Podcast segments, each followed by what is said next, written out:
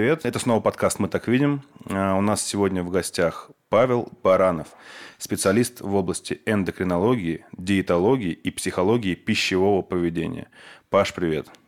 Привет, Миша. Привет, Паша. Да, мне сегодня будет очень интересно обращаться к обоим Павлам. Я как будто вы меня интервьюируете, я здесь сижу против вас двоих. Я думаю, что будет понятно, к кому я обращаюсь. Я лицом буду поворачиваться, потому что иногда будут вопросы. Паша, в основном вопросы будут к нему, не к тебе. Паш, очень рад тебя видеть. Во-первых, хотел сказать для наших зрителей, хотел пояснить. Помимо того, что Павел, вот все вышеперечисленные регалии, и мы еще много раз скажем, чем он занимается и чего он достиг. В первую очередь, Павел – это мой бывший одногруппник. Мы с ним вместе учились на... в замечательном факультете государственного муниципального управления. Когда-то давно обучались с ним, ходили на лекции, семинары и проводили прекрасное время студенческое вместе. Это было так давно, что я даже уже немножко не верю, что это было в этой жизни. Паш, ты что-нибудь помнишь с этого времени? Я бы сказал, что это вот какой-то этап, который остался далеко в прошлом и уже не воспринимается всерьез. Я согласен. Я бы хотел, знаешь, с чего начать, Паш? У нас... Наверное, в любой, не только у нашей аудитории, вообще у любой аудитории, все, что, чем ты занимаешься, в чем ты людям помогаешь, это все очень вопрос извечный, постоянно, можно сказать, так воспаляющийся вопрос, потому что очень много людей хотят либо похудеть, либо хотят привести свое тело с точки зрения здоровья в порядок. Это вопрос, мне кажется, вообще вечный, и как он был раньше, там, 100 лет назад, так он сейчас актуален. Просто меняются методы, меняются привычки людей. Я бы хотел у тебя узнать, какой главный с твоей стороны элемент твоей деятельности ты можешь выделить, с помощью чего и в целом ты занимаешься своей деятельностью? Тут, наверное, несколько факторов играют роль, потому что у меня было несколько этапов моего взросления как специалиста и несколько различных жизненных этапов. Там это был в том числе и психолого-педагогический университет, это было мое увлечение спортом достаточно существенное, которое потом вылилось в работу с профессиональными спортсменами. Затем это пошел этап медицинский. И все это время я, получается, что накапливал знания из разных сфер, но которые в итоге пересеклись друг с другом. Потому что проблема, в том числе ожирения, которую ты озвучил, да, она безумно актуальна на сегодняшний день. И, в принципе, мне... Наверное, в какой-то степени повезло, то, что мне пригодились знания из первого университета, мне пригодились знания из спорта, мне пригодился очень сильно свой собственный опыт, потому что теория теорий, когда ты ее не подкрепляешь практикой, она имеет меньшую ценность однозначно. Ну да. И мне стало гораздо проще работать с людьми, когда я, во-первых, в принципе, сталкивался со всеми теми же проблемами, с которыми сталкивались они, во-первых. А во-вторых, потом начал все больше и больше изучать это с точки зрения того, как работает человеческий организм, как устроен человек, да, какова его нормальная физиология, какие возникают проблемы со здоровьем, какие биохимические процессы все это сопровождают. То есть, когда ты понимаешь только одну часть. Допустим, ты можешь вызубрить все учебники, но когда ты не можешь это сопоставить с реальными процессами, которые происходят, что вот, да, вот наглядная какая-то ситуация, там, грубо говоря, ты съел пряник, съел еще 5 пряников, и у тебя участилось сердцебиение, тебя начало подташнивать и бросило в жар. Да, это может быть признаком того, что у тебя из-за большого количества сахара, съеденного одновременно, сильно поднялся сахар крови. Это состояние называется там, гипергликемия. Ну вот ты знаешь симптомы характерные, и ты знаешь, почему они произошли. И вот когда вот это вот все в такой кубик Рубика собирается, получается очень здорово. И, соответственно, там, благодаря вот этому всему можно применять это, работая с людьми. И поскольку сейчас очень модным стало... следить за собой, за здоровьем, за своим внешним видом. По мне так не скажешь, но да, я верю, что это модно. Нет, то, что ты не подвержен модным тенденциям, это в какой-то степени очень хорошо. Я антисистемщик, да. Да. Вот, я бы сказал, что мне очень нравится идея о... Это как финальный итог, да, о повышении качества жизни. Вот я не разделяю идею там, похудения ради похудения, там, я не знаю, диагностики состояния здоровья, просто чтобы узнать на всякий случай, а что там и как. Там, я, наоборот, стараюсь у людей как-то минимизировать вот эту ипохондрию, которая сейчас повальной стала, да, там все начали очень сильно о себе беспокоиться и бегать, проверять по 100 анализов. Вот. Но сама идея того, что ты можешь повлиять на чью-то жизнь положительно, чтобы она качественно вышла на новый уровень по всем аспектам, человек бы стал больше себе нравиться, он бы стал там увереннее в себе, он бы стал лучше себя чувствовать, он бы избавился от каких-то проблем со здоровьем. И при этом, при всем, ему бы стало спокойнее. То есть человек становится счастливее. И когда ты чувствуешь себя к этому причастным, ты тоже становишься счастливее. Так я не ожидал такого прям этого философского деятельности. Я думал, что это просто чисто реально. Мне не хочется видеть толстых людей вокруг себя. Я лучше их сделаю всех худыми, будет мир красивей. Не, прикольно. Но опять же, вот я хотел сказать, ты сказала сейчас фразу, буквально сейчас, на тему того, что именно ты не хочешь, чтобы люди занимались, чтобы у них развивалась ипохондрия на тему того, что вот множество анализов, постоянный кич там про здоровье. Мне очень понравилось. Я у Паши в Инстаграме недавно увидел информацию, там, я тематику не помню начально, но там был такой, что прекратите искать там связи, где их нету. Например, вам же не нужно трогать раскаленную сковородку, как там, или ты как-то написал... Сдавать генетический тест. Тест, да. Чтобы понять, что сковородка горячая. Типа, вам же не нужно сдавать генетический тест, да. Ну, то есть, это прикольная мысль. Я иногда вот читаю, когда другие блоги, как бы, да, ну, есть блоги, посты для того, чтобы понять, ну, как правильно сказать, ну, ты визуальность, да, визуализировать. Ты смотришь, красивая картинка, или там, например, до-после, там, да, либо какой-то формат того схемы. Ты, ну, принимаешь это все очень просто, потому что ты видишь, сразу же тебя думаешь, согласен, не согласен и так далее. А вот когда я сейчас приобщаюсь к текстовым постам, смотреть и думать, ну, мог бы я до этого додуматься, первый вариант. Второй вариант, как я к этому отношусь, посту, ну, согласен, не согласен. И третий вариант, вот сейчас как раз такой вариант, когда ты думаешь, а ведь реально... А что? А вот так оно и есть. Типа, ловишься на мысли, что ты об этом не задумывался, но вроде банальная типа, история, которая все, ну, многое объясняет. И, собственно, в продолжение как раз я хотел бы узнать. Вот ты сказал, что сейчас очень модно. А у меня есть ощущение, что это было прям всегда модно. Ну, турники вот эти все, которые появлялись еще в 80-х, 90-х, как бы это все же тоже туда же двигалось. Вряд ли это все было на оборонку направлено, чтобы все были нормы ГТО сдавали. Это же тоже было, мне кажется, связано с этим, или я ошибаюсь? Ну, я считаю, что это совершенно разные вещи. Просто одна идея, да, одна сторона, которую ты назвал, это идея просто о том, чтобы хорошо себя чувствовать, быть крепким, там, здоровым, выносливым и прожить долгую и счастливую жизнь. А здесь идея тотального контроля своей жизни, которая уже становится порой маниакальной. И тут нужно задать вопрос, а все ли в порядке у человека в психологическом плане, если он стремится контролировать в своей жизни вообще все. А там, если это плохо, да? Ну, это становится не очень положительным последствием в итоге. Ну, скажем так, есть такое понятие в медицине, как гипердиагностика. Это избыточное назначение каких-то процедур, которые предназначены для того, чтобы выявить ту или иную проблему. Но просто дело в том, что там, любой анализ, любое исследование, неважно какое, это может быть исследование биоматериала, там, человек сдал кровь, мочу, кал, что угодно, и вот это лабораторное исследование. Это может быть инструментальное исследование, когда делают УЗИ, КТ, МРТ, что-то такое. А у него должен быть смысл. То есть, это вот процедура, которая должна к чему-то вести.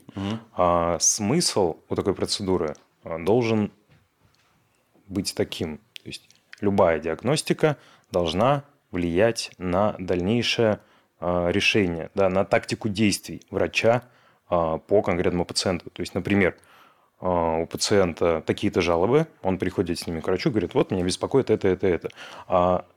Зная, да, то есть, собрав анамнез, выслушав человека, расспросив его обо всем, посмотрев на него, если надо, да, там, проведя осмотр, пощупав, врач примерно понимает, в чем проблема. И для того, чтобы подтвердить или опровергнуть свои догадки, он назначает анализ. И в зависимости от того, анализ пришел там, положительным или отрицательным, ну, будем говорить, да, упрощать все, будет меняться тактика. Либо он будет действовать так, либо он будет действовать так. Когда ты сдаешь там огромное количество анализов просто так, чтобы посмотреть, что у тебя не в порядке, может быть, вдруг, да, вот тебе стало интересно, то это очень рискованный шаг, потому что есть такое понятие, как ошибка базового процента. Да, там, у каждого анализа есть 5% вероятность, что он придет не в норме, при том, что у тебя все идеально. Эта ошибка будет именно техническая, имеется в виду? Ну, статистическая. Ну, да. Статистическая ошибка, да. Это ну, просто так... Так формируется нормальное распределение при... Ну, это как медицинская статистика, это то, как делаются анализы. Это только один фактор. Есть еще халатность лаборанта, плохо откалиброванные приборы, нарушенные условия транспортировки и хранения биоматериала, плохие реагенты химическими, которыми мазок крови проверяют и так далее. То есть, тех параметров, которые влияют на то, насколько четким, точным будет результат, их очень много. И какие-то из них могут... пойти не по плану. Да. И, соответственно, вероятность того, что если ты сдаешь много анализов, то чем больше ты их сдаешь, тем выше вероятность того, что там будут отклонения. Соответственно, если ты приходишь и сдаешь 100 анализов, вот у тебя очень много денег, ты пришел, хочешь проверить все, да, там платишь 100 тысяч рублей, тебе там делают 100 анализов или 200 анализов. И, соответственно, 10-15 из них придут не в порядке. На самом деле у тебя все хорошо, ты себя прекрасно чувствуешь, у тебя нет никаких болезней. Но вот праздное любопытство побудило тебя на такое действие. И в итоге дополнительные анализы, перепроверки, тебя пошлют там, может, на УЗИ, на КТ, на МРТ, назначат какое-нибудь лечение ненужное и так далее. А причина была лабораторная ошибка, допустим. Да, просто как пример. Не факт, но просто как пример. При этом ты потратишь кучу времени, кучу денег, кучу нервов. Если ты впечатлительный, эмоциональный человек, ты вообще можешь распереживаться. И вот ну, это иногда приводит к последствиям. Иногда даже делают операции ненужные. Тоже такое бывает. Да, согласен с операциями. Слушай, а как же тогда быть с бессимптомными болезнями, которые, например, в идеале бы обнаружить на ранних стадиях? Ну, тот же самый рак. Человек же не приходит с «у меня болит лоб», там, да? Или там, «у меня болит там то-то». Он же, как часто мы слышим из новостей, что обнаружив бы раньше, типа человек спасли. А потом выясняют, что поздно обнаружили. Как такой ситуации старая быть? Вот именно эти проблемы, они порождают вот эту как раз-таки массовую истерию по поводу проверки своего здоровья. Дело в том, что вероятность заболеть раком, она очень низкая. Очень низкая. Несмотря на то, что может кому-то показаться, что многие вокруг болеют, если мы посмотрим на всю человеческую популяцию, то болеет очень маленький процент. Есть определенные рисковые факторы у разных людей. Да? Там кто-то, например, генетически больше предрасположен, там какая-то, может быть, поломка в механизме репарации какого-то гена передалась там, от дедушки и так далее. А кто-то образом жизни себя предрасполагает, там, например, очень много курит и, соответственно, имеет повышенные риски. Кто-то по каким-то другим причинам. Суть не в этом. Не существует для большей части раковых заболеваний таких диагностических процедур, которые могли бы, ты пришел, сдал анализ, тебе говорят, так у тебя рак в начальной стадии, не покажет никакой анализ. То есть рак начинает себя проявлять тогда, когда уже он в серьезной стадии далеко зашел, и его очень трудно найти целенаправленно. Скорее, это может случиться вот так вот хаотично, случайно, само по себе. Но шанс крайне мал. Поэтому не очень рекомендуют даже врачи-онкологи, гематологи, не очень рекомендуют проводить какие-то профилактические скрининги на рак. Потому что иногда это может, опять же, вылиться в кучу потраченных денег, нервов, времени, на самом деле все будет в порядке. Даже бывают такие ситуации, когда, например, делали такой большой метаанализ. Метаанализ – это как бы наивысшая мера, не наивысшая мера даже, а вот есть исследования клинические, да, они бывают разного качества, масштаба, много очень параметров, и когда берут самые-самые крутые качественные исследования и по ним составляют некую математическую статистику, например, взяли там 30 исследований определенной проблемы там, или влияние определенного лекарства, что-то как-то хотят посмотреть, и делают такой математический подсчет. Как бы это считается вершиной доказательной медицины. Метаанализ – это очень круто. Вот. И есть такой метаанализ, который показывает, что его, по-моему, в Дании делали, ну, в общем, где-то вот в Северной Европе, что на 1000 сделанных профилактических маммографий, да, то есть, да, когда смотрят молочную железу, у женщины идет примерно 100 ложноположительных результатов и 10 ненужных операций. И при этом одна спасенная жизнь. И тут большой вопрос, если смотреть не в разрезе конкретного человека, да, если не смотреть на одну какую-то личность, да, вот эту, которую спасли, а если смотреть в целом на человеческую популяцию, на статистику, да, что лучше для человечества. Для человечества лучше такого не делать, потому что как бы 10 ненужных операций – это ну такое. Ну, согласен. А это не может быть крайней позицией, например, скатиться в то, как у нас в России часто говорят, что ну там типа когда к врачу идут только тогда, когда уже ногу оторвало, и вот тогда люди идут, вот у меня нога болит, как бы, да, а ее нет. Как та картинка, где это фото, где бомж пришел там, к врачу. Не видели? Нет, это жесть. Я не знаю, это, конечно, может, она уже дорисована такими юмористическими нотками, где фотография мужика без определенного места жительства в больнице. Он все время ходил в штанах, не снимал там летом, зимой. Пришел, как бы, его забрали полицейские, да, привезли к врачу его. Он говорит, нога болит. Они поднимают, типа, штанину закатывают, а там половина ноги уже съедена этими личинками, мухами какими-то. Но вот такая, вот это не может привести к тому, что если, например, ты говоришь про то, что убрать массовую истерию, что заниматься только теми анализами, ну, условно, теми анализами, которые нужны не по профилактике, там, да, и по чекапу, скринингу предварительному, а по назначению врача, не может ли это действительно повлечь за собой такие последствия, что люди просто забьют нахрен? Ну, в целом все отлично, и вообще будут вот именно заниматься сдачей анализов, когда уже все, уже ничего не поправишь. Ну, именно поэтому достаточно важным нюансом является образование населения, просвещение.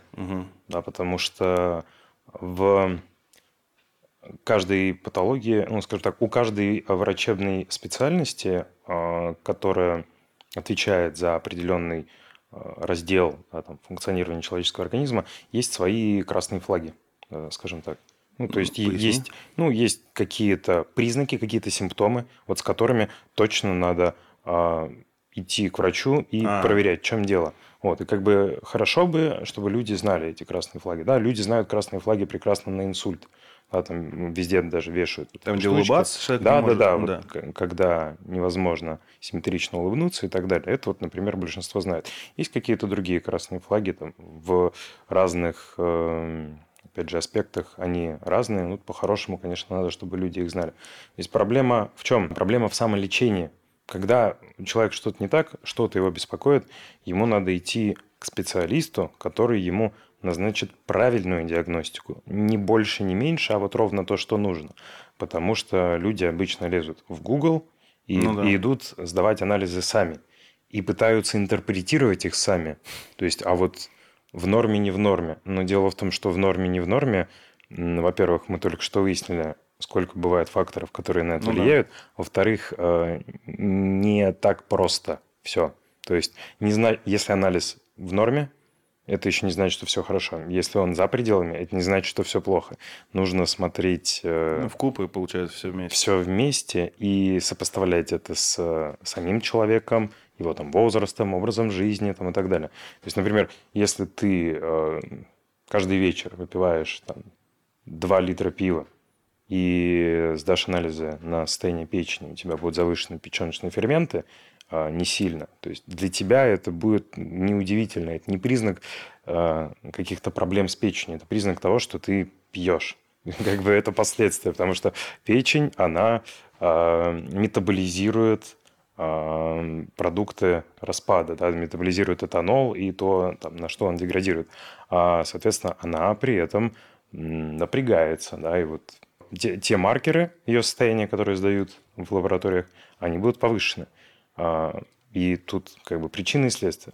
Ну, другое дело, чтобы ты был честен. Вот это важно. То есть ты должен сказать врачу, что да, я по вечерам-то пару литров пива-то выпиваю. Блин, а странно, мне кажется, идти к врачу, если у тебя болит печень, и пить перед этим посещением врача. Да, она вроде болит уже, когда все, в общем-то. Да, я, кстати, тоже слышал такое вот... Это одна из рубрик, будущая рубрика нашего разговора по поводу мифов. Я слышал такой миф о том, вот ты сказал, что говорят, что если печень болит, то это прям очень плохо все. Прям очень плохо. И это правда? Прям болит, когда она? Это очень такой сложный вопрос, потому что невозможно...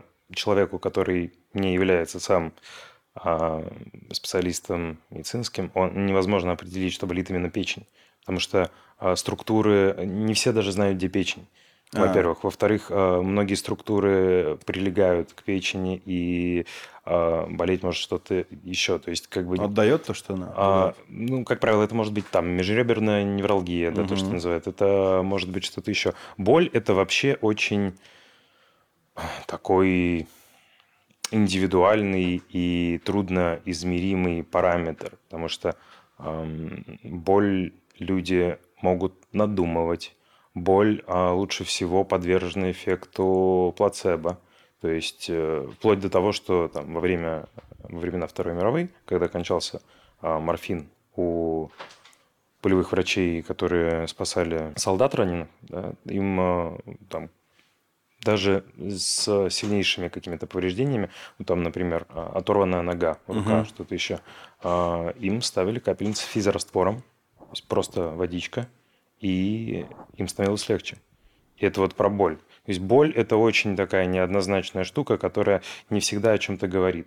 Очень часто боли в области желудочно-кишечного тракта – это банально мышечный спазм, потому что там, желудочно-кишечный тракт – это, по сути, мышечная трубка, да, высланная слизистой оболочкой. Но это мышца, это гладкая мускулатура, и она может спазмироваться. И, соответственно, она будет болеть. А человек может надуть все, что угодно. И печень, да.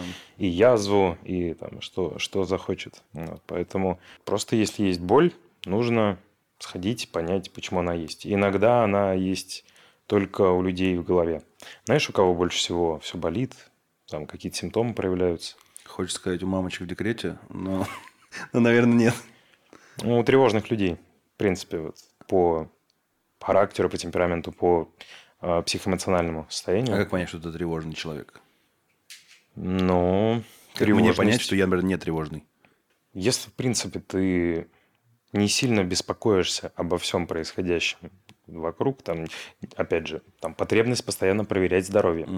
Потребность, ну вот если мы говорим про ипохондрию, про тревожность в аспекте здоровья организма, то тревожность будет выражаться вот потребность постоянно проверять, контролировать, потребность там, ужасно здоровый образ жизни какой-то вести, ну то есть маниакально, да, там высчитывать каждую крупицу, там покупать только organic, healthy food, там супер дорогую какую-нибудь для того, чтобы вот пользу это получить и так далее.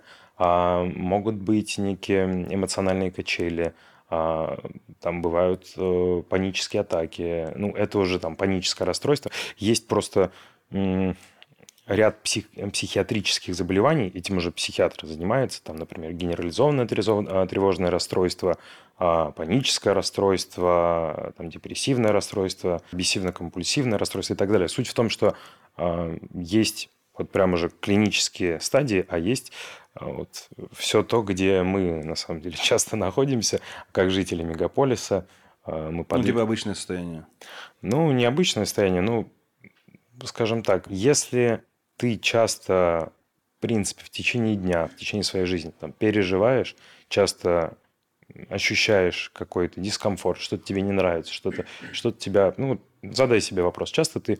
переживаешь по поводу чего-то, по поводу работы, по поводу там каких-то семейных дел, бытовых дел, там еще что-то. Есть люди, которые относятся ко всему, знаешь, так спокойно. Проблемы, там что-то случилось, ничего, сейчас разберемся и решим. А есть люди, которые вот начинают обхватывать коленки и раскачиваться в кресле. Нет, я вот не так, я не дослушал тебя, перебил. Не вот так вот коленки и кресло, но, по крайней мере, точно не вот так вот. Так, проблема... Сейчас я ее решу. Сейчас я запишу сначала. Ну, пивка дерну и решу. Вот у меня что-то среднее. У меня, знаешь, у меня на работе, на прошлой работе, шеф периодически, когда подопьет, называл меня паникой. Но он, конечно, преувеличивал в формате того, что прям паника для меня – это прям вот когда люди с корабля бегут, там прыгают или там в окно выпрыгивают при пожаре. Но я примерно понимаю, откуда ноги у него растут в этом вопросе. Ну, то есть, у меня может простая проблема на работе, которую я еще не успел осмыслить, что ее, в принципе, несложно решить, она может меня напрячь вот сейчас, вот в этот, там, не знаю, 21-29, она может меня напрячь в формате того, что, блин, ее надо кого-то найти, надо кого-то сказать, так, а если скажу ему, если не ему, сказать ему. Но она быстро как бы улетучивается, как только я приступаю к ее решению. Мне кажется, это в темпераменте больше дело. Ну, конкретно такое, что тебя там что-то быстро схватывает, но потом ты, вроде ты можешь решить нормально и относиться к ней нормально тоже. Я не думаю, что это прям признак какой-то тревожности. Надеюсь. Если бы ты там не мог уснуть полночи, ну, вот это, наверное, уже не очень. Нет, кстати, такой проблемы вообще нет. Вот со сном, я вот слушаю людей, там, проблемы со сном. У меня проблемы со сном может быть только если, например, меня вечером вырубило, там, не знаю, на полчаса там, после работы там, или там, после чего-то физического труда я на полчаса отрубился, и потом, понятно, я буду долго засыпать. Но у меня этих проблем со сном, которые вот такие тревожные, как Паша сказал, да, таких нету, да, слава богу. У меня вопрос такой. Мы сейчас говорили про людей, там есть тревожные, те, которые там подвержены какой-то гипердиагностике, и вот... С твоей точки зрения, вот какие основные группы людей, среди тех, с кем ты работаешь, вот в каком они соотношении? Кого больше, кого меньше, там, кто какой-то, может, основной? Ты имеешь в виду, какие группы населения больше подвержены тревожности или... Просто к тебе же, наверное, приходят люди, у которых, в общем, там и проблем, может быть, с тревожностью нет проблем с питанием, они просто хотят, там, например, спокойно, поняли, что хотят измениться там в какую-то сторону, и ты им помогаешь. Наверное, есть те, которые там прибегают и начинают там, я не знаю, как-то вести себя так, что ты понимаешь, что там сначала к другому врачу надо сходить, чтобы успокоиться. Иногда я так и делаю. Когда я вижу, что человеку нужна не моя помощь, то я сразу перенаправляю к тому специалисту, который ему нужен. А у меня там есть кто-то, скажем так, за кого я могу поручиться, а есть, к сожалению... то есть не все специальности медицинские, не везде у меня есть знакомые лично хорошие доктора, кому мне было бы не стыдно отправить и в ком я был бы уверен. Некоторые есть, некоторых нет. Соответственно, в таком случае я рекомендую человеку с помощью сарафанного радио, своих знакомых, постараться найти хорошего специалиста, который будет заинтересован в том, чтобы помочь, а не развести на большой чек. К сожалению, сейчас это тоже проблема. Но люди с разными проблемами приходят. И в зависимости от того, с какой проблемой приходит человек, этот... человек может выглядеть по-разному. Допустим, с расстройствами, нарушениями пищевого поведения приходят в основном женщины и чаще молодые, потому что они больше подвержены мнению общественности, то есть они больше переживают о том, что о них подумают. И на этом фоне... у них может развиваться еще на фоне тенденций, которые отовсюду сыпятся, какие-то тренды, мода, социальные сети, какие-то блогерши, какие-то популярные штуки. То есть часто проблемы с самооценкой есть у таких девушек. Не часто, а всегда. И из-за этих проблем с самооценкой со временем начинаются другие проблемы, которые тут как такой...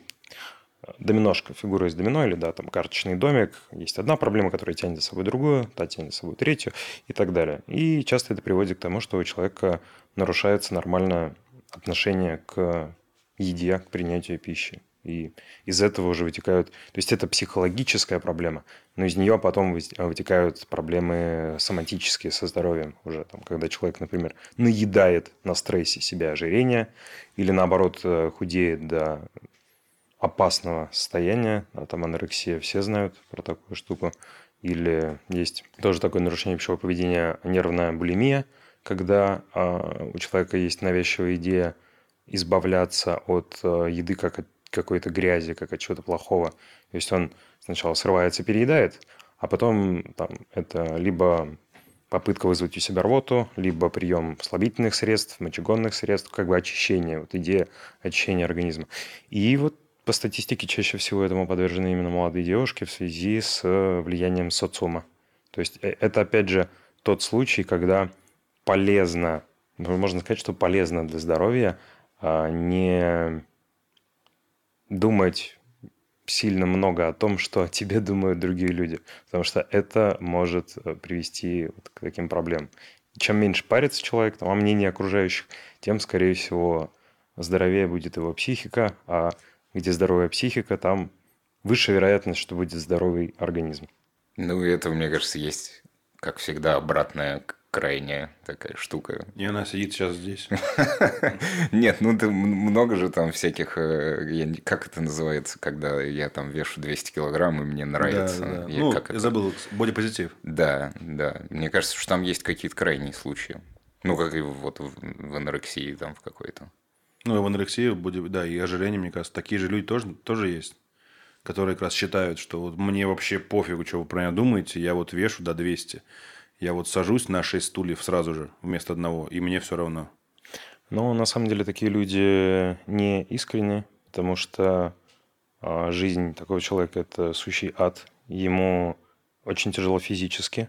У него ужасные будут, ну, то, что называется, комплексы. Да, он будет, скорее всего, очень закрытым, очень ранимым, очень уязвимым. И при этом свой лишний вес он может использовать как такой щит, как оправдание часто. Ну, например, без шуток, да, есть такие люди, которые используют, там, допустим, у них проблемы в личной жизни. На фоне этого там, со временем они набрали лишний вес, и они используют этот лишний вес как щит, как оправдание, почему у них проблемы в личной жизни. То есть человек себе придумывает, что вот у меня все очень плохо, потому что там, я не могу найти себе мужчину, например, да, как девушка будет, или наоборот, там, мужчина будет говорить, что я не могу найти себе девушку, потому что я толстый. Хотя на самом деле там, дело не в том, что он толстый. Есть... Да что он ее бьет, потому что... Нет, может, у него какие-то другие проблемы. Да, он прячется за своим весом, и поэтому не худеет. Потому что он понимает, что когда он похудеет... Он не сможет ее бить. Отмазок не останется. Ну да, обратная получается история, что он... Проблема, которая в семье... Сейчас скажу. Он, получается, проблему в отношениях ставит причиной... Проблемы в отношениях ставит причиной ожирения, а не наоборот, например.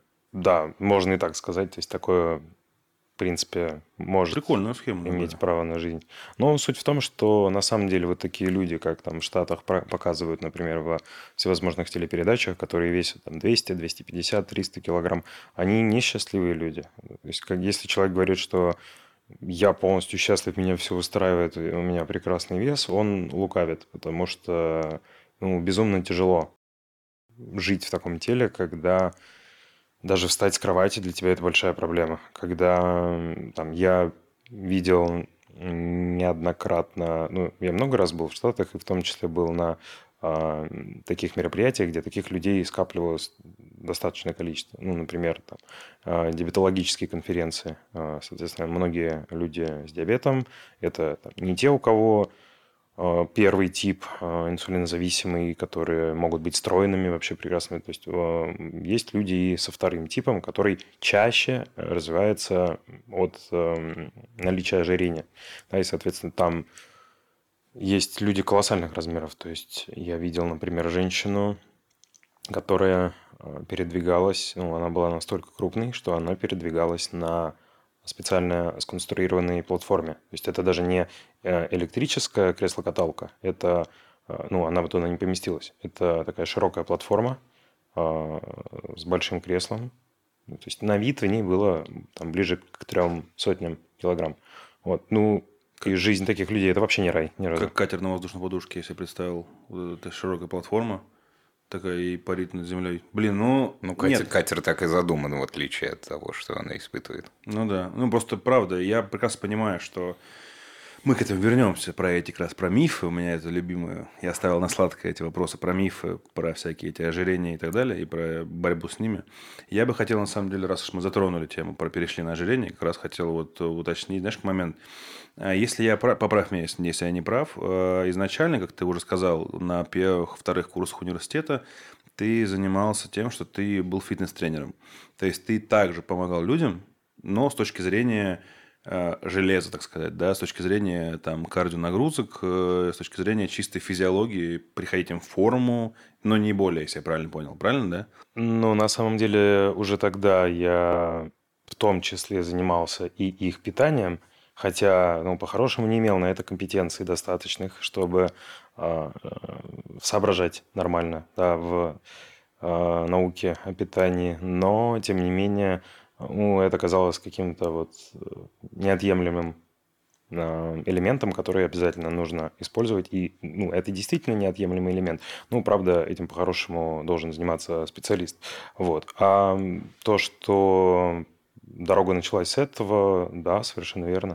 Собственно, именно там как раз вот с этой подработки во время получения первого высшего образования у меня и появились такие вот мысли, а что же я не первым пошел в медицинский, да, а что же вот... Ну, просто когда я выбирал там первый университет, это было вот так, вот так вот, да, ну, все понимают, как это часто происходит. И, соответственно, там я понял, что я очень мало знаю, что мне нужно больше изучать каких-то моментов. Я начал больше изучать каких-то вопросов, связанных с работой организма человека. А потом через какое-то время мне, правда, показалось, что я знаю так много, ну, потому что я мог там очень много объяснить, очень многое рассказать. Там, ко мне начали обращаться за советами коллеги, более старшие, более опытные. Мне это начало льстить, у меня начало хорошо получаться давать людям результат. Были хорошие вот, результаты у тех, с кем я работал, и у обычных людей, и потом у выступающих спортсменов. И в этот момент, наверное, у меня развился так называемый синдром, есть такой не синдром, а феномен Даннинга-Крюгера. Это называется, когда... Суть в том, что... Не слышал про него? Нет. Очень... Я понял на Пашу, слышал ли он? А слышал, да? Это шикарная штука. Один я, давай. Да, шикарная штука. Это когда человек, имеющий низкую компетенцию в каком-то вопросе, принимает неудачные решения и действует неэффективно в силу низкого уровня своей компетенции, но не способен этого осознать, потому что у него слишком низкий уровень компетенции. Грубо говоря, потому что когда ты в чем-то плох, когда ты глуп, да, там, ты можешь косячить, но не понимать этого, потому что ты слишком глуп, чтобы это понять. Да. Вот. У меня, правда, не так было. То есть, я не косячил, у меня были успехи, но это меня, наверное, на какой-то вот момент, на какой-то период куда-то вознесло наверх, откуда я потом, когда это осознал, потихоньку начал спускаться. Угу. Вот. Очень важно вовремя осознать вот это когнитивное искажение, то, что ты начал слишком много о себе думать. А потом начинается следующий этап, и он классный, когда ты учишься дальше, учишься, а в какой-то момент ты понимаешь, что ты ни черта не знаешь вообще, что мир, он огромен, необъятен, и есть такие...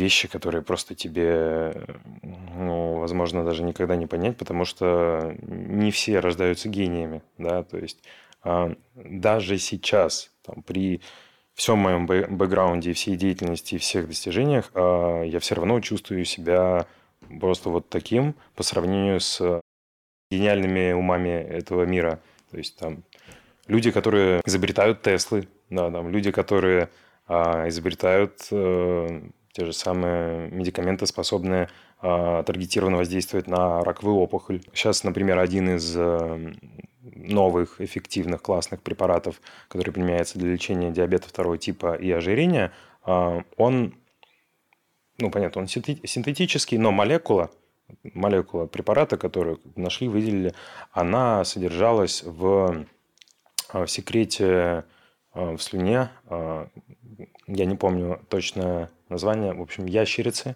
которая живет в какой-то пустыне, вот в конкретном районе, и вот у нее в ее железистом секрете был найден тот элемент, та молекула, из которой потом сделали потрясающе, обалденно, эффективное лекарство, которое используется там в терапии диабета 2 типа.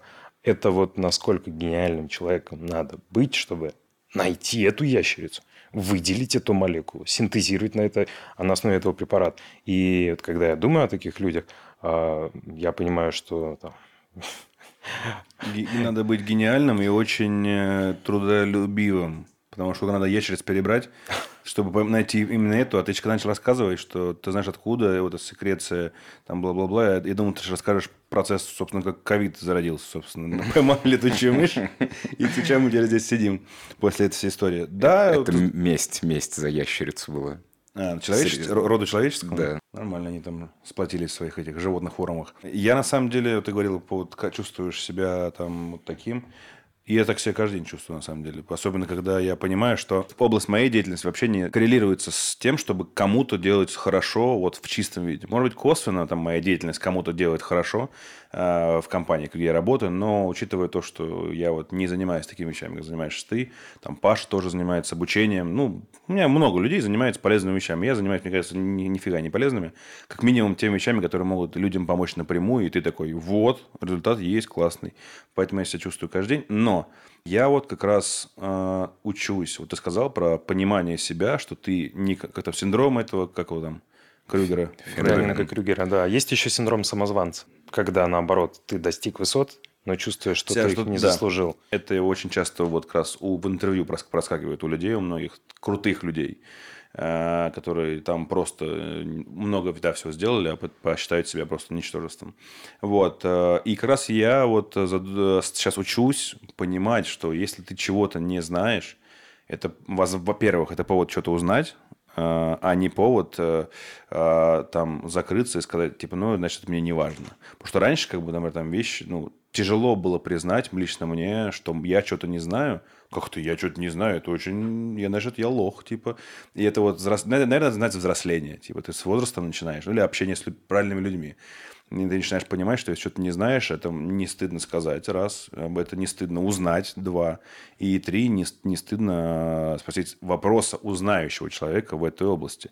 Именно, наверное, по сути дела, и подкаст был создан, чтобы людей умных спрашивать те вещи, которые мне, вот, собственно, для меня вот такие. Ну, это же здорово, если ты чего-то не знаешь, это значит, что у тебя... Перед тобой весь мир открыт. Ну да. Ты можешь столько всего узнать, это здорово, это круто. Другое дело, есть ли у тебя к этому потребность или нет, как бы она есть не у всех. Я сегодня сказал такую фразу, что есть понятие качества жизни. Так вот, для каждого человека, наверное, все же правильнее будет делать то, что делает лично его счастливее. И не всех делают счастливыми новые знания. Например. Да, я обожаю впитывать как губка информацию там, в тех сферах, которые мне интересны, и я от этого получаю какое-то удовольствие. Да? Кому-то что-то другое будет доставлять удовольствие, кому-то что-то третье. И мы же живем ради эмоций. Наверное, жизнь надо прожить так, чтобы на смертном одре не пожалеть, а хотя бы больше ее части. Вот. И поэтому... Не всем нужно там, гнаться за знаниями. Там. Далеко не всех делают счастливыми деньги, потому что тоже мир людей гонится за деньгами, как правило. Все думают больше, лучше. Не всегда больше, лучше. И часто люди становятся менее счастливыми, обретая больше денег. То же самое с славой и популярностью. Кто-то ее жаждет, а потом жалеет о том, что там добился ее. То же самое с какими-то другими аспектами, к которым стремятся люди. Самое главное, на самом деле, это касается вот и всей моей деятельности тоже. Я этот момент проговариваю с каждым человеком, который со мной начинает работать. Я всегда спрашиваю, а истинное ли ваше желание? То есть, вот, допустим, человек с ожирением, там, с диабетом пришел вот, похудеть. А вы точно этого хотите? Этого вы хотите? Это, там, если это, там, допустим, мужчина, да, я могу спросить, что, а не жена ли этого ваша хочет, да, или что такое. То есть, просто если человек действует на поводу у чужого мнения, если он гонится за чужими мечтами, чужими стремлениями, у него вряд ли что-то получится. То есть, рано или поздно он сойдет с этого пути, потому что это не его путь. Ну, он как минимум может сделать что-то прогрессивное, достичь успеха, а потом откатиться, потому что не он хотел. Да, но бывают редкие случаи, когда он может сделать что-то, добиться результата, ему это понравится, хотя изначально он вроде не очень хотел, и он может спрогрессировать. Вот тут, поэтому, когда как бывает. Но важно, наверное, самая такая главная мысль, которую я хотел подвести, это то, что какая бы ни была у человека цель, важно, чтобы это была его цель. Не надо пытаться жить, проживать чужую жизнь. Не надо пытаться стремиться к тому, чего от тебя требует общество. Да, там. Если общество, там, друзья во дворе, да, там, кто-то вот живет в доме, и вот есть компания во дворе. Вот они считают, что успех – это если ты там выше определенной суммы зарабатываешь, да, там у тебя есть как минимум вот такая машина и что-то еще. Сын маминой подруги, так называемые. Ну, и ты вот стремишься к этим всем благам, пытаешься, да, там, работаешь много, чтобы вот заработать, купить эту машину и так далее. Хотя на самом деле тебе она вообще не нужна. Да, ты, например, на самом деле был бы счастлив, если бы жил там с любимой женой и ребенком где-нибудь у водопадика, там, не знаю, в Европе, в какой-нибудь маленькой деревушке, вдали от цивилизации, и ходил бы по грибы, да, там, плавал бы на лодке с ребенком. Может быть, вот это сделало бы тебя счастливым, а ты, получается, пытаешься достичь того, чего хотят твои вот приятели. Ну, это, мне кажется, связано с тем, что у нас очень традиционное общество. От слова «традиции», очень много традиций, которые, собственно, сейчас, например, вот те же самые феминистки, назовем их так, типа ломают, что нужно, жена должна быть дома, сидеть с детьми, готовить еду, мужик должен пахать на заводе, желательно на 3 заводах сразу, чтобы вообще дома там и так далее, и чтобы раз в год выезжать. На море не были в этом году? Все, год про... Бан. Вот. То есть, я к тому, что очень много традиционных каких-то вещей, которые устоялись, передались, да, либо с друзьями во дворе, либо от родителей тех же самых, которые потом начинают транслироваться. Я вот как раз... Я помню свои мысли еще вот в студенчестве, когда у меня появлялись мысли... Не мысли, а понимание своей там возможной будущей жизни. И я такой, вот когда я еще был совсем малым, там, в том плане, там, я же в универ поступил в 16 лет, как бы вообще, между если что, тогда. Естественно, как я говорил, у меня были умные мысли, не могло это быть, у меня прям очень умных. И когда я себя ловил на том, вот то, что ты сказал, что, возможно, у меня вот не такой план в будущей жизни, там, да, и так далее, я ловился на мысли, думал, что это страшные мысли, что это я отличаюсь головой, типа, да, вот все хотят этого, а я хочу другого, например. И я думал, нет, это неправильно, это плохо, я что-то со мной не так. Типа, я сейчас чуть-чуть про это время, я буду как все. А потом, когда взрослеешь, когда ты не боишься уже быть не как все, а думать, точнее, говорить по-настоящему, чего ты хочешь, ты уже начинаешь понимать, что да пошли нахрен все, вот реально, вот на тему того, что думают о тебе люди. Я же не в плане того, что хочу толстым буду, так и буду. И не про это. Я говорю вообще в целом. Вот то, что ты сказал про с женой и ребенком в Европе, в маленькой. Может быть, кому-то деньги не делают счастливыми. Я со временем понял себя, осознал, что я как раз вот из тех людей, которые всех денег не заработаешь, я считаю. И вот это моя позиция. Не в том плане, что я буду сидеть вот курьером работать всю жизнь, потому что мне хватит, типа. Вот. Естественно, хочется иногда побольше денег и так далее, но для меня вопрос другие приоритеты важны. Как раз вот то, что я согласен полностью с тем, что сказал Паша. Паша, который сидит у меня слева.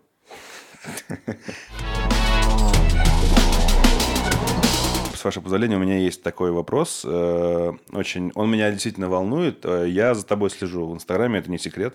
Я не могу сказать сейчас по срокам, как давно, там, с 3 подписчиков там, твоих или там, с 50 тысяч. Просто вот давно достаточно. И я как-то увидел там очень интересный пост про то, что у тебя есть сертификат о том, что ты являешься членом Ассоциации эндокринологов Соединенных Штатов Америки. Это так и есть. Я правильно сказал, да? Американская ассоциация клинических эндокринологов, да. Вот, да. Как так получилось? Это же, мне кажется, для меня это как будто бы ты вот главный эндокринолог в Штатах теперь. Вот звучит так вот круто. Нет, на самом деле это просто такое профессиональное сообщество, которое позволяет продолжать обучаться, продолжать получать знания и повышать свою квалификацию. Единственное, что я там повышать квалификацию не могу до тех пор, пока я не стану именно там, практикующим врачом в Америке.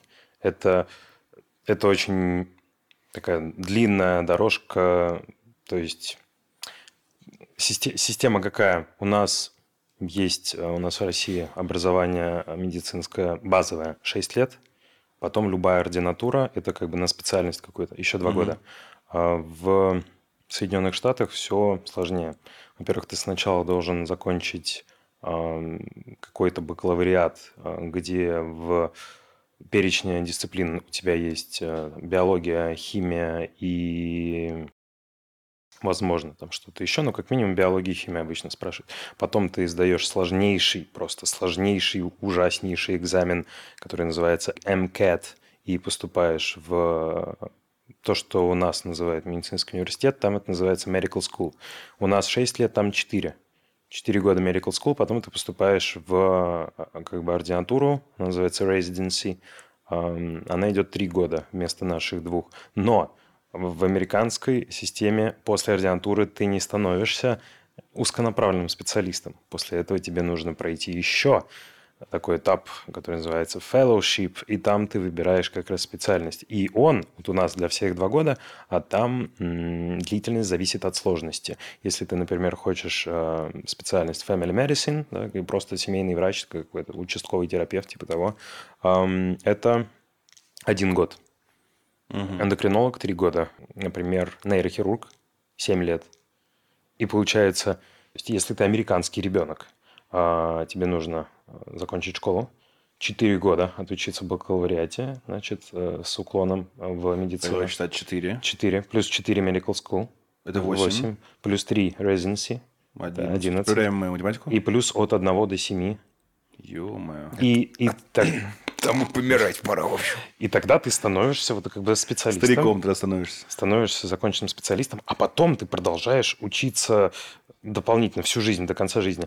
И получаешь всевозможные там, повышения квалификации, подтверждаешь свой статус. У нас тоже такая тема есть, называется НМО, непрерывное медицинское образование. Ну, у нас это так, формальность, там это имеет большее значение. Офигеть. Но суть в том, что для того, чтобы...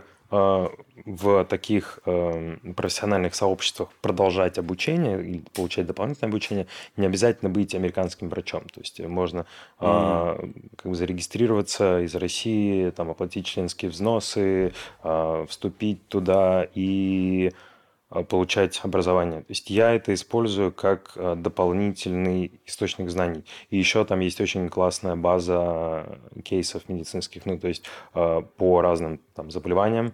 Именно вот случаи клинические с пациентами. Вот это у нас случилось то-то, там действовали так-то. Ну, то есть, прям, ну, то есть для меня это...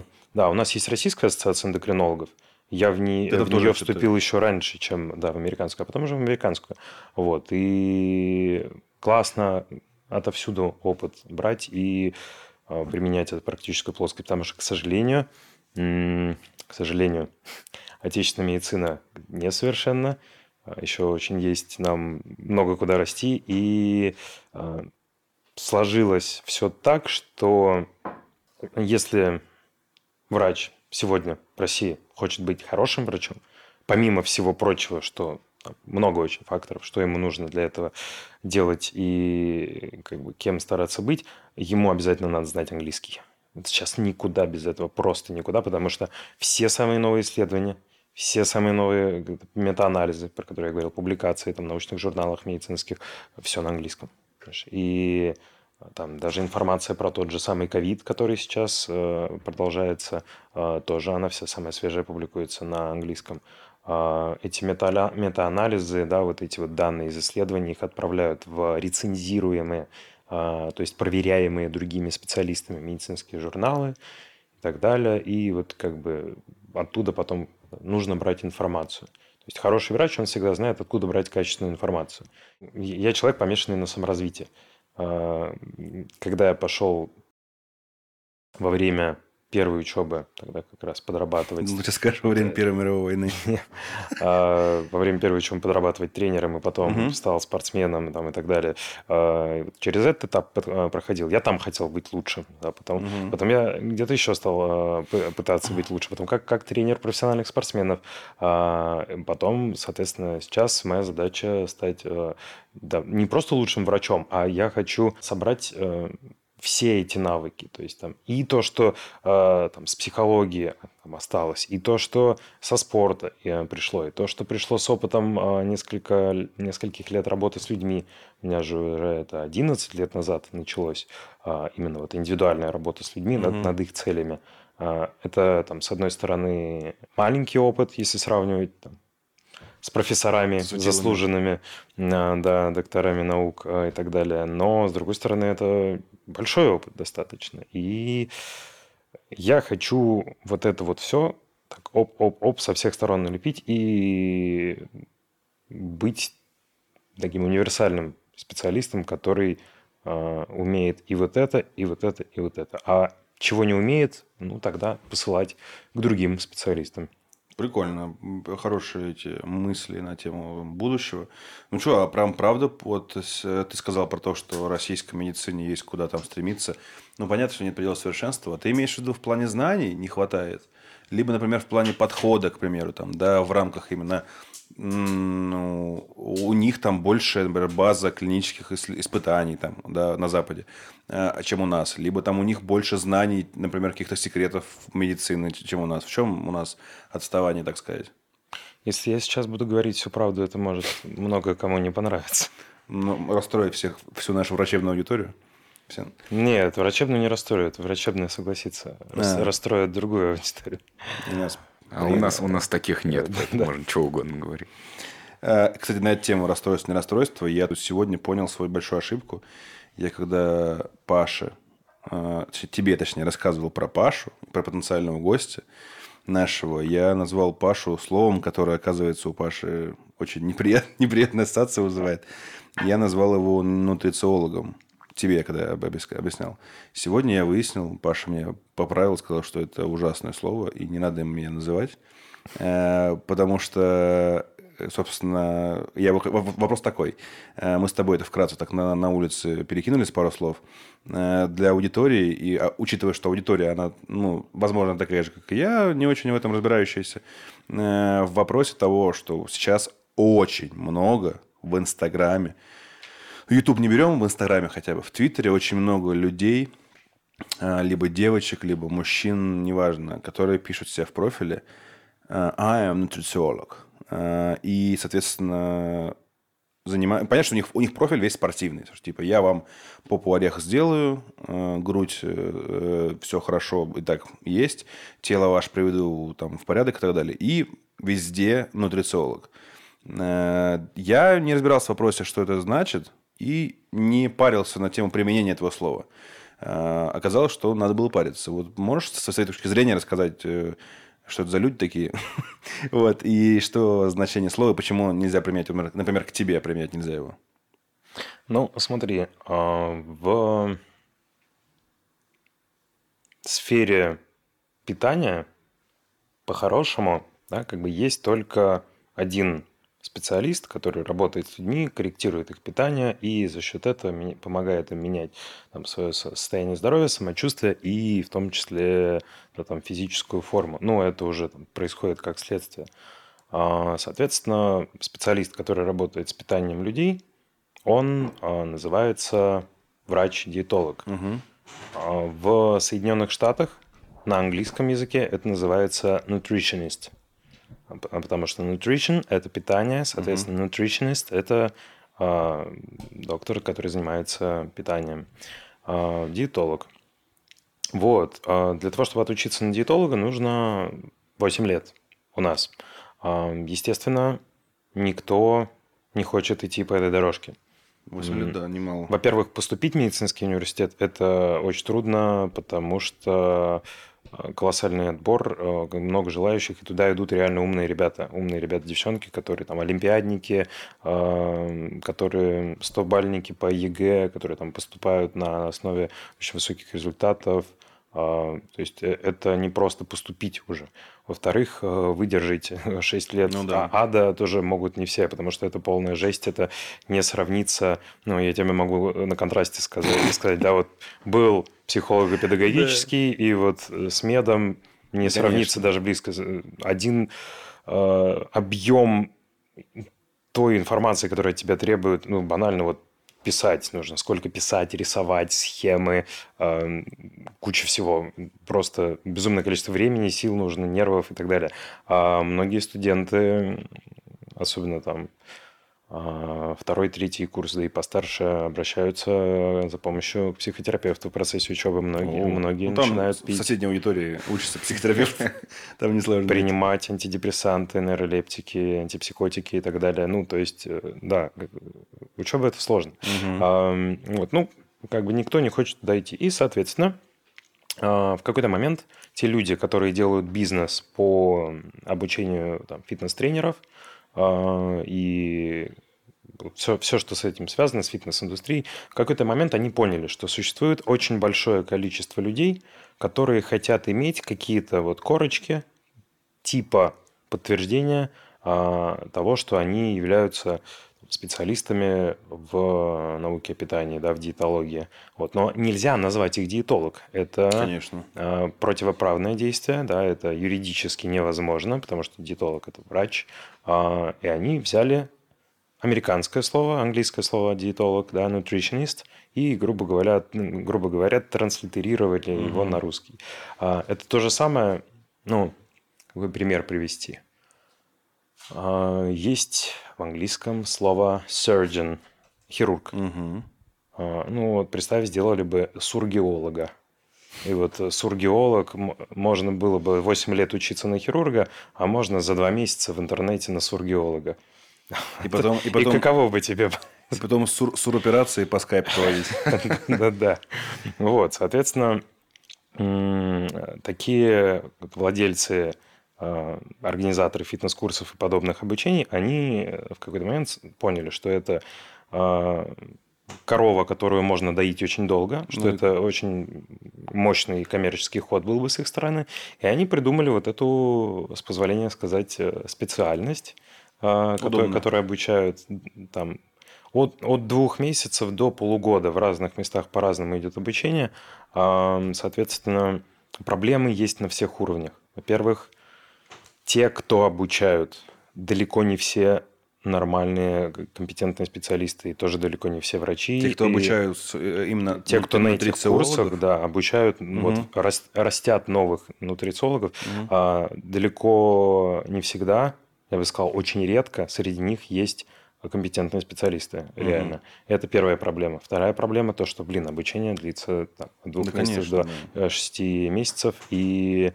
За это время невозможно вложить... Невозможно. Там банально человеческая анатомия, просто вот анатомия, просто знать организм, а надо знать, как работает организм, там, в том числе. А анатомия в медвузах идет, ну, как правило, 1,5 года. А там, в моем, например, было 1 год, потому что другая программа ускорена. Тот же самый объем сжали в 1 год, но это жесть была полная. Вот. Но, соответственно, 1 год только одна анатомия. А гистология, а нормальная физиология, а биохимия – все по году. Или где-то по 1,5. И так далее. Еще куча других дисциплин. Суть в чем? Из человека, который является, там, может быть, никем, за 2 месяца растят типа диетолога такого вот. И, соответственно, этот человек начинает работать с людьми персонально и консультировать их по питанию. И вот как человек не из этой сферы, вот скажи, считаешь ли ты это релевантным? Насколько да, наверное, нет. Наверное, нет. Но, опять же, я просто не разбирался в вопросе, что я думал, что просто... Как думал я, что нутрициолог – это тот человек, который занимается вопросом питания и здоровья, пищевыми привычками человека с точки зрения от этого занятия в целом. А вот диетолог, я не раскладывал на английское значение слова и так далее, а вот как раз диетолог, да, это врач, который с медобразованием занимается с точки зрения науки и этих связей там, в организме, все эти вещи приводят в порядок, там, условно говоря. И поэтому для меня это все было проще. То есть для меня было проще, что нутрициолог – это как раз вот просто модное, новое, как зумеры-бумеры, там, да, модные слова, хайп, там, кринж и так далее. Это новое слово, которым просто проще… Ну, потому что, давайте будем честными, нутрициолог звучит круче, чем диетолог. Потому что диетолог как будто бы тебя сажает… А у людей же диета ассоциируется с чем? Не ем, там, себя в рамках держу. И диета – такое отпугивающее слово. А вот нутрициолог – это такое, особенно для тех, кто английский не знает, для них вообще это, нутрициолог, прикольное слово. Растили. Да. Диетолога вырос нутрициолог. Не дорос, да. Знаешь, какой вот в тематику продолжения как раз. Вот у тебя есть сейчас, это, если поправь меня, если неправильно, у тебя есть разделение деятельности на привести человека к классному телу, похудеть, да? И вторая часть – помочь по здоровью человеку. У меня нет разделения. А нет просто человека, когда просто «я хочу просто похудеть»? Я за такие случаи обычно не берусь. Мне неинтересно. Ну, я это делал уже очень много раз. Это становится неинтересным, когда ты прекращаешь расти качественно. Ну, то есть, мне нетрудно человека похудеть, если человек сам хочет. Угу. Если не хочет, то ты его не заставишь. Ну, понятно. А за него там, держать питание и все остальное делать не будешь. Если человек хочет похудеть, то для меня это там, несложно. Я от и до досконально знаю, как это делается, максимально эффективно. Но чем больше я уходил там, с годами в медицину, тем мне интереснее становилось более трудные задачки решать. Там, например, гораздо сложнее не просто там, взять и похудеть человека, а взять и похудеть человека с диабетом 2 типа таким образом, чтобы ему практически не пришлось применять сахароснижающие препараты, чтобы ему не пришлось применять там, терапию статинами. Это такие препараты, которые снижают плохой холестерин. Вот, чтобы ему не пришлось принимать препараты для снижения артериального давления.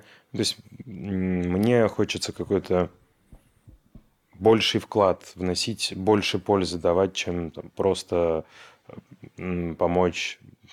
Больше себе нравится начать, да, вот что-то такое. Тогда вопрос как раз. Ты можешь поделиться хотя бы описательным форматом того, чем ты больше всего гордишься за это? Вот пример того случая, которым ты кейса из твоей практики, которым ты гордишься прям вот сильно-сильно больше всего.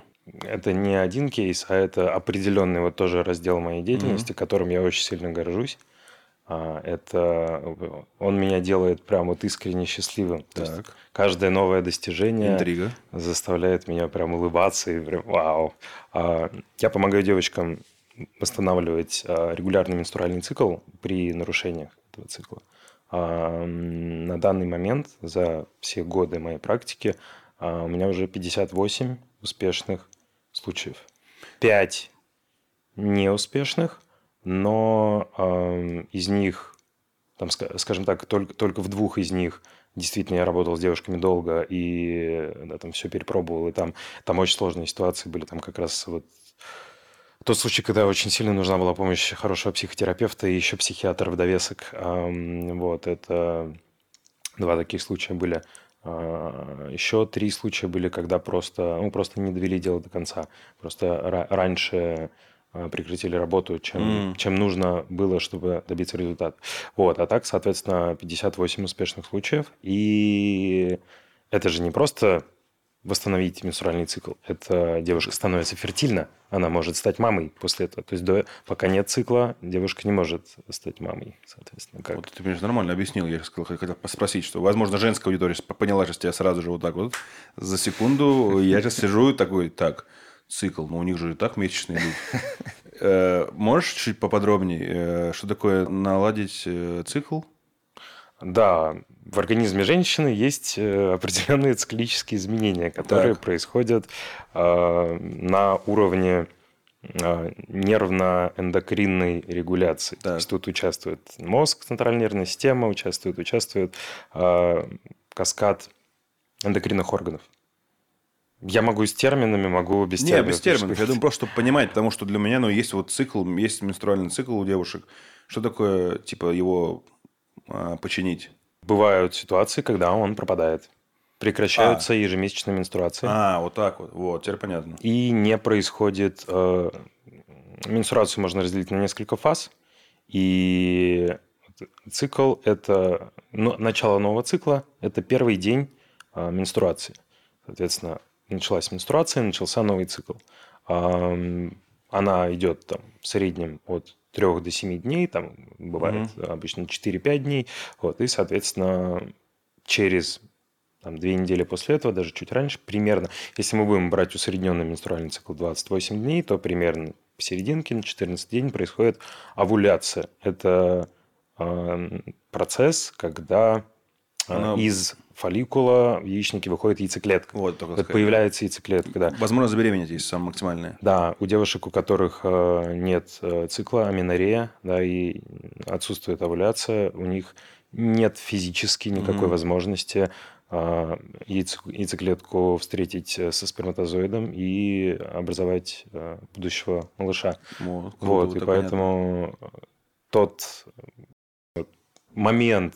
Вот у меня всегда есть, то есть я с девушкой работаю несколько месяцев, и тут вот этот момент, когда мне приходит сообщение в WhatsApp: «Паша, пошли, началось!» Да.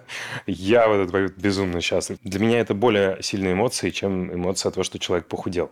Похудел тоже молодец, тоже хорошо, не меньше заслуги, но... Одно дело похудеть, другое дело получить возможность, да, там, давать новую жизнь.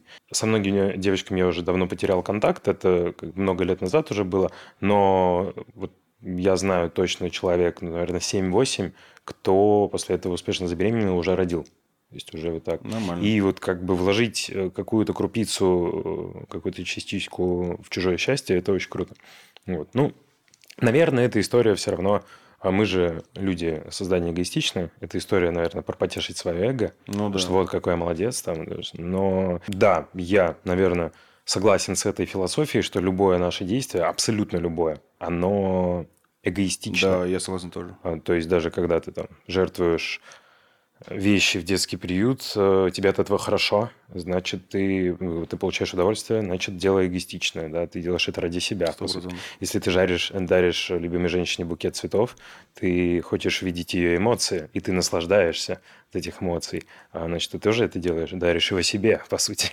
Да. Если ты идешь с товарищем выпить пиво в паб, вы друг друга используете для удовлетворения потребности социальной в общении. То есть, вы тоже получаете удовольствие, общаясь друг с другом. То есть, да, мы люди, существа эгоистичные, но эгоистичное дело – это не значит плохое дело. Да. Да. Если я получаю удовольствие от того, что помогаю, это не отменяет того, что я помогаю, что человек при этом становится счастливым. То есть, дело-то все равно доброе. Да. И то, что оно… Мотив просто, да. Да, то, что оно при этом…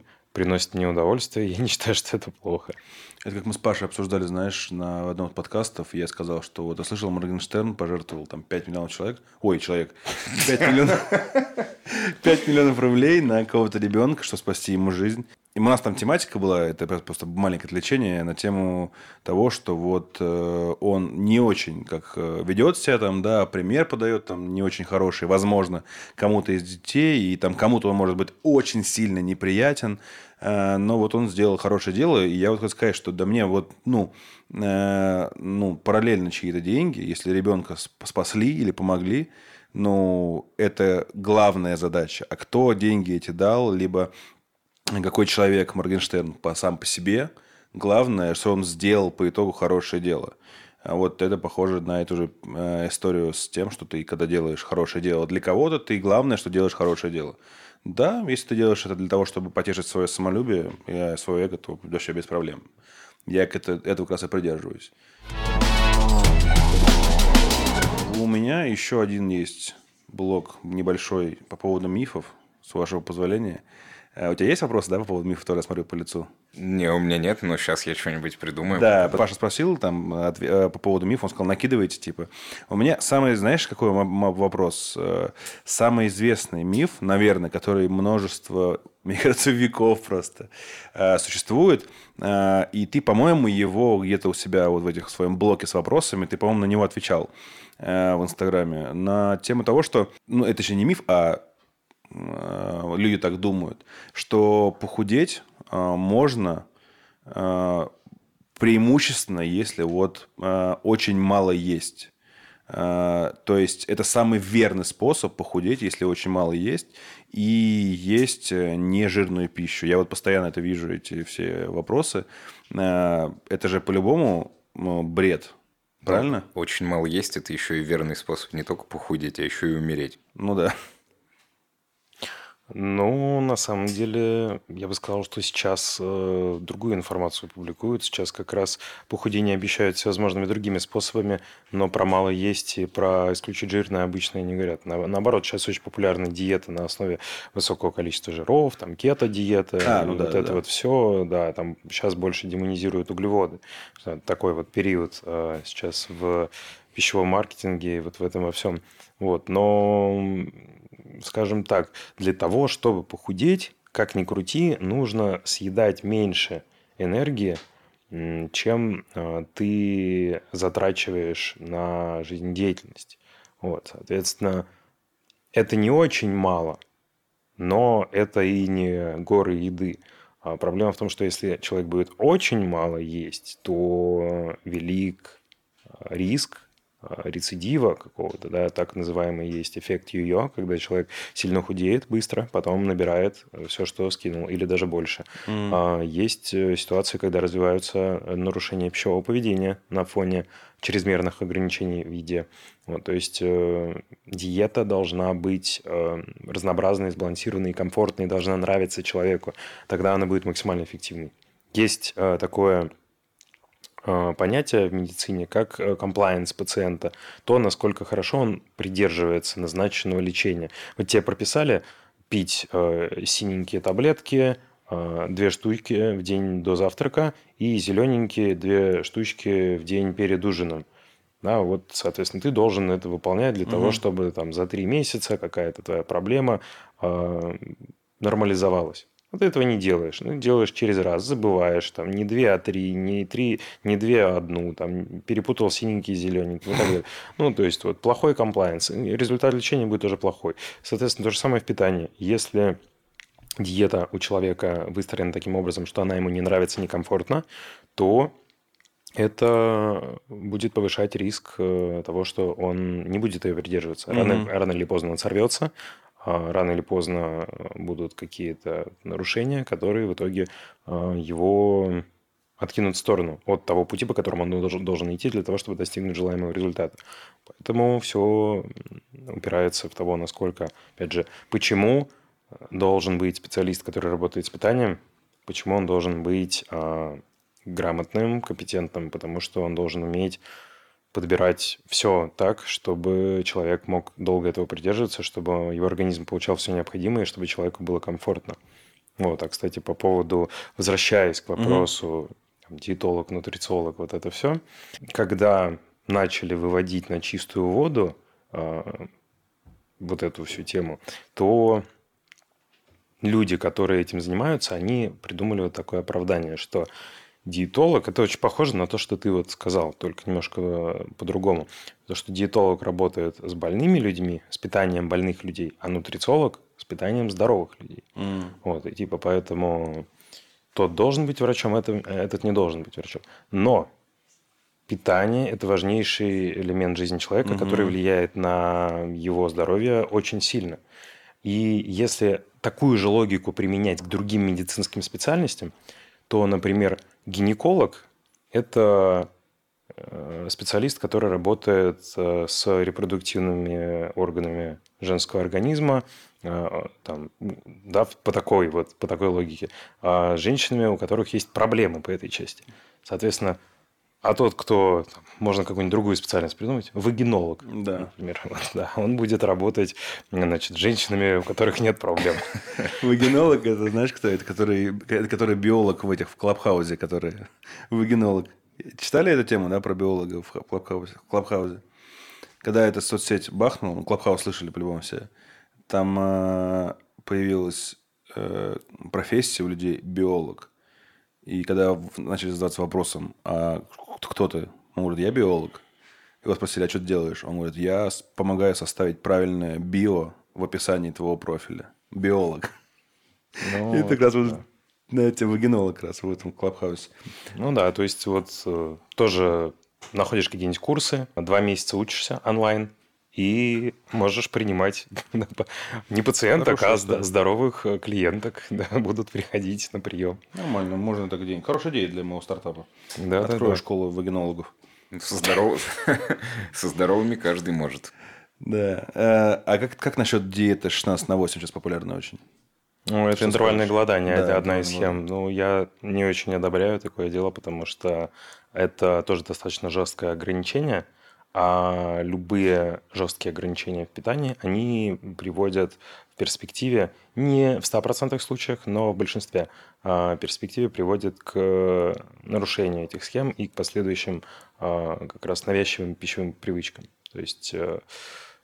Некоторые из моих пациентов, которые приходили, обращались ко мне с просьбой помочь вылечить нарушение пищевого поведения, а люди некоторые не представляют, что это такое. Это все эти заморочки психологические, это не ерунда, это прям тяжелое, да, очень тяжелое психологическое состояние. Люди несчастными становятся. То есть, когда у тебя вся жизнь вращается вокруг еды. И тебе плохо, ты плохо себя чувствуешь, ты там срываешься, объедаешься, плачешь, там еще что-то. Ну, то есть, это прям... Неплохо плакать. Да, это прям такая тяжелая, на самом деле, ситуация. Вот. И как раз-таки из-за того, что люди экспериментируют с разными диетами, слишком агрессивными, с выраженными какими-то ограничениями, а у них эти проблемы часто развиваются. Вот. И в том числе после интервального голодания...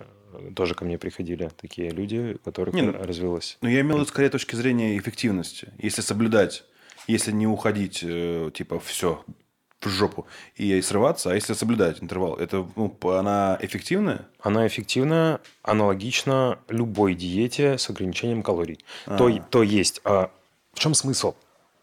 То, что ты 16 часов не ешь, 8 ешь. За счет этого ты просто... даешь себе меньше времени на то, чтобы поесть. И это приводит, если у тебя, опять же, нет каких-то жестких проблем с перееданием, это приводит к тому, что ты начинаешь меньше есть еды в целом за сутки. Угу. И за счет этого ты можешь худеть. Точно так же ты можешь, не ограничивая себя по времени, просто есть меньше еды и худеть. Точно так же ты можешь использовать кето-диету. Ты можешь использовать low-carb, high-fat, то есть низкоуглеводную, высокожировую диету. Можешь использовать противоположную ей. Есть такая high-carb, low-fat, много углеводов, мало жиров. Можешь ее использовать. Можешь использовать вегетарианскую диету, можешь использовать палео-диету, еще какую-то. Их огромное множество. Mm-hmm. Фишка в том, что все диеты работают. Именно в плане похудения все диеты работают, потому что основа похудения – это дефицит энергии. Когда... ты недополучаешь энергии из пищи, организму приходится брать ее из твоих запасов, как ни крути. Недавно публикация вышла как раз в США, по-моему, было исследование, что интервальная диета, как минимум, неэффективнее, чем диета просто с умеренным потреблением калорий. Да, такая же. Да. Насколько я помню, там я не точно помню постановку там эксперимента, но вроде бы как те, кто придерживался интервальной, в общем-то, в калориях не были ограничены. Да, да. Вот. Но мне всегда, в общем, было достаточно удивительно, когда я слышал какие-то новые диеты. Мне кажется, что в среднем, если человек здоров, то это же достаточно просто, что ты просто должен двигаться больше, чем ты, тратить больше, чем ты ешь. Чем ты зарабатываешь. Если ты здоровый человек, если у тебя нет там каких-то проблем с обменом веществ, а что ты в рационе там у себя хочешь, я не знаю, рыбу, ешь рыбу. На самом деле у человека, у которого есть проблемы со здоровьем, это работает точно так же. Другое дело, что есть очень-очень редкие состояния, которые могут это затруднять. Но они, правда, редкие, и большинство людей с ними не сталкивается. Для тебя это просто... Для большинства людей это непросто. Понимаешь, люди ищут волшебную таблетку. Почему сейчас так развит медицинский маркетинг на эту тему? Почему так развит пищевой маркетинг, да, пищевая промышленность? Все вот эти этикетки, упаковки, там, полезно, без ГМО и так далее. Почему? Потому что люди пытаются найти волшебную таблетку. Потому что никто не хочет меньше есть и больше двигаться. Люди хотят получить результат здесь и сейчас, не прилагая усилий. И существуют огромные индустрии, делающие колоссальные деньги, которые предлагают людям всевозможные решения. Вот только решения либо не работают, либо работают вместе с коррекцией питания и физической активности. Интересно, почему? Наверное, потому что коррекция питания и физической активности работает и без этого. Вот плацебо, вот можно же там сказать человеку: сократи порции, и вот пей, значит, зелененькую таблеточку и синенькую. Вот он сократит порции, будет пить таблеточки и будет же думать, что дело в них. Ну, очень часто так и бывает, да. Люди делают что-то, что дает эффект, но одновременно с этим они что-то начинают другое делать, не знаю, там, крутить обруч, принимать какой-нибудь жиросжигатель, ходить на какой-нибудь антицеллюлитный массаж, детокс, там, что-то, что угодно. А все, что вот сейчас популярно. Результат в итоге даст там, та самая коррекция питания, или человек стал более активным, он там, не знаю, начал бегать, или отказался от машины, стал ходить пешком, он за счет этого похудеет, а может думать, да, что ему помогло там, какое-то чудо-средство. Пояс из собачьей шерсти. Да, и циркониевый браслет. Как это? Аппликатор Кузнецова, что-нибудь такое. Да-да-да. Это который этот... Кстати, у меня вопрос есть. Мы с тобой обсуждали, Паш, с точки зрения своей колокольни, нам расскажет сейчас. Аппликатор Кузнецова – это история, когда иголки, правильно, на полу, на этой. Вот у меня он есть, я на нем лежу. Вот я уже рассказывал, по-моему, у меня есть проблема. Собственно, потом, я думаю, за камерой мы с Пашей потом еще свяжемся на этот вопрос. У меня есть проблема с, я не знаю, с чем, с кишечником, с желудком, с поджелудочным, не знаю. Мы же не будем по симптомам проходиться. Суть в чем? В общем, у меня есть состояние, в котором я себя чувствую не очень хорошо. Не усмертельно ужасно, но просто не очень приятно мне. Вот это вот коврик с этими с иголочками, я на него ложусь. Например, смотрим сериал или фильм вечером просто. Я ложусь на пол, как все как мне удобно. Ложусь, лежу там 30 минут, ну, в зависимости от неприятных ощущений. Встаю и, можно назвать, как плацебо, не знаю. Вот мне как-то лучше становится в этот момент, когда я встаю. У меня какое-то приятное ощущение такое типа происходит. Это не работает, как аппликатор Кузнецова, как вот история, связанная с медициной? Смотри, это может быть как эффект плацебо, так это и, допустим, это может быть реальный какой-то вот эффект от этого приспособления.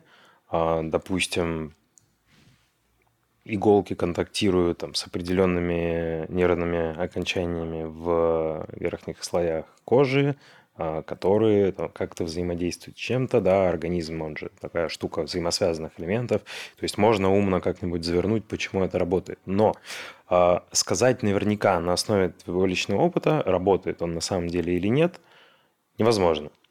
Для того, чтобы сказать, работает ли он на самом деле, нужно взять 1000 таких, как ты, с такой проблемой, разделить пополам, 500 дать аппликатор Кузнецова, 500 дать то, что выглядит так же, как аппликатор Кузнецова, но не является им. Чтобы они думали, что это он, но это на самом деле будет не он. И затем, соответственно, дать им вот это использовать, да, там какое-то время, несколько раз использовать, собрать какую-то статистику, как они себя чувствовали и так далее. И на основе этого вывести математическую статистику, и вот как бы получится. Причем ученые там, и врачи, которые это будут делать, они тоже не должны знать, где настоящий коврик, где не настоящий, какие вот эти пациенты, да, с этой проблемой, они должны быть хаотично распределены, да, это называют рандомизацией, должны быть рандомизированы. И по вот этому по-хорошему надо провести такое исследование, потом еще много других аналогичных, и вот сделать мета-анализ. И вот на основе этой статистики мы будем действительно понимать, как бы работает он или нет. Так, кстати, проверяют лекарственные препараты. Ну, это двойные слепые, рандомизированные, да? Да, да, плацебо-контролируемые клинические исследования. Вот. И проблема в том, что на основе личного опыта и личных субъективных ощущений невозможно что-то сказать вообще, потому что проблемы с кишечником, они часто очень имеют психогенную природу. Так называемый синдром раздраженного кишечника, который связан с психоэмоциональным состоянием, с нервной системой, с иннервацией отдела желудочно-кишечного тракта, который напрямую зависит от его психоэмоционального состояния. Ты там можешь распереживаться, у тебя может начаться вздутие, какие-то дискомфорт, можешь побежать в туалет там, с жидким стулом, там сидела просто потому, что там понервничал. Или наоборот, может быть запор, там, или может что-то еще. И причина будет как бы вот здесь, а не там. Это там, один такой момент. Второй момент, то, что эффект плацебо – это действительно очень мощная штука. Люди недооценивают, насколько она мощна, и не понимают то, что она повсюду, она вообще везде. Не только в приеме лекарства, часто в каких-то других моментах. То есть мы чего-то ожидаем, и мы как бы достраиваем причинно-следственную связь, хотя на самом деле ее нет. Почему работают на большинство людей препараты пустышки, так называемые? Да? То есть у нас продаются куча препаратов, там, иммуномодуляторы, значит, препараты для печени. Вот ты же говоришь, да, болит печень, колет в боку. Человек пьет препарат для печени, ну, все проходит, перестает болеть. А препараты для печени не работают. Ну, то есть все гепатопротекторы, там, практически все, за исключением, наверное, только урсодизоксихолевой кислоты есть такая. А вот все остальные – это... То есть они... А зачем другие врачи назначают? Ну как? У меня про это был большой-большой видеоролик на 40 с чем-то минут, где я объяснял, почему врачи назначают препараты с недоказанной эффективностью. Причин несколько. Там иногда пациент хочет, чтобы ему назначили. Представь, что ты тревожная мамочка. Ты приходишь с ребенком, у которого простуда, к врачу, и говоришь, у ребенка температура, да, вот тебе нужно срочно ему помочь, сопли, кашель, горло болит и так далее. Врач говорит, это простуда, ее лечить не надо, она пройдет сама, потому что лекарства от простуды нет. И ты, как тревожная мамочка, ты понимаешь, что это за врач вообще такой, какие-то в лекарстве, что значит сама пройдет, что ребенка помирает, что ли, оставлять? Ты пойдешь к другому врачу, который тебе назначит что-нибудь, что ты хочешь. Типа орбидол, вот это вот все. Типа, и это тоже что угодно. Там. То есть препаратов очень много разных, вот, которые не имеют там, доказанной эффективности или имеют доказанную неэффективность. И главное, чтобы ты успокоилась. Тебе добавят, назначат, и все будет хорошо. Это одна из причин. Там бывает, назначают именно для того, чтобы человеку помогло плацебо, потому что он там тревожный сильно. Бывает, назначают, потому что есть определенный план, который надо выполнять. Сверху сказали, попросили. Ну, бывает... вот как сейчас с орбидолом, схема лечения вот от Минздрава коронавируса, в ней должен быть орбидол. Им просто его привезли и сказали, выписываем всем. Вот они всем и возят его. Это... Что сказать? Ну... Я скажу так, в Европе и Соединенных Штатах никто не использует этот препарат. Ну, мы всех умнее, ну что ты. Чего они там свои Европы? Мы на грустную территорию заходим.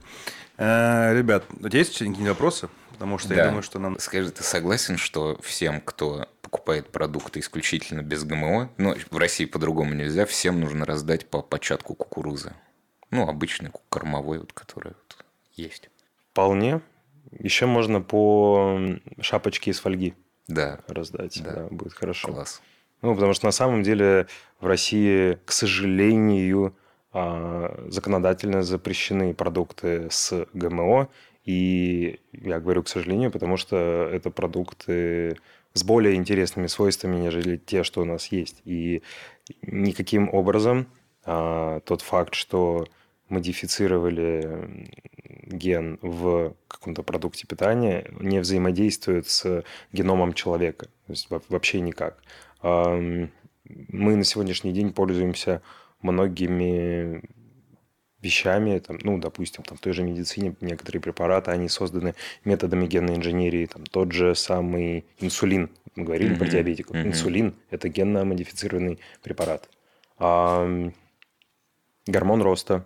человеческий, который используют, его используют либо для больных детей, у которых есть заболевание, называется гипофизарный нанизм, что-то типа карликовости. Да? Его используют иногда при очень тяжелых повреждениях, чтобы быстрее регенерировали ткани, и его используют спортсмены в качестве допинга. Тоже препарат генмодифицированный. Интерфероны всевозможные, которые используют при лечении онкологических заболеваний. Короче, геномодифицированные объекты – это здорово, это круто, это прорыв. Но не все хотят это понимать. Что у нас до сих пор… Что там про геномодифицированные, если у нас люди не верят в вакцины, у нас люди верят в сборную России по футболу и так далее. Ну, то есть… Но это какой-то дегенеративный, да, закон, потому что вот как генетику запрещали там в Советском Союзе, ну, то есть какие-то там перспективные такие вещи. Помнишь, была такая организация «Святая Инквизиция»? Да. И когда они жгли людей за научные высказывания. Ну вот, отсылочка. Понятно. Ну ладно, с нами Бог. Прорвемся без гроба. Мы русские, забыл. Ты забыл, начинается фраза. Да нет. На самом деле, я думаю, что нам надо сегодня закругляться. У меня еще, честно скажу, у меня есть миллиард вопросов еще есть. Я думаю, что если у Паши будет время еще, я бы с удовольствием позвал бы еще. Уж честно скажу, у меня вот меньше половины того, что у меня еще было в голове, я еще не задал, не узнал. Это очень прикольный опыт, интересный. Если у Паши будет время в будущем когда-то еще прийти еще раз, например, да, было бы классно. Вот. Я хотел бы сказать тебе спасибо, что нашел время, что понятным языком объяснил вещи, которые понятны изначально были, возможно, только тебе. Вот. И за то, что это действительно было интересно. Мне очень понравилось, надеюсь, зрителям понравится тоже.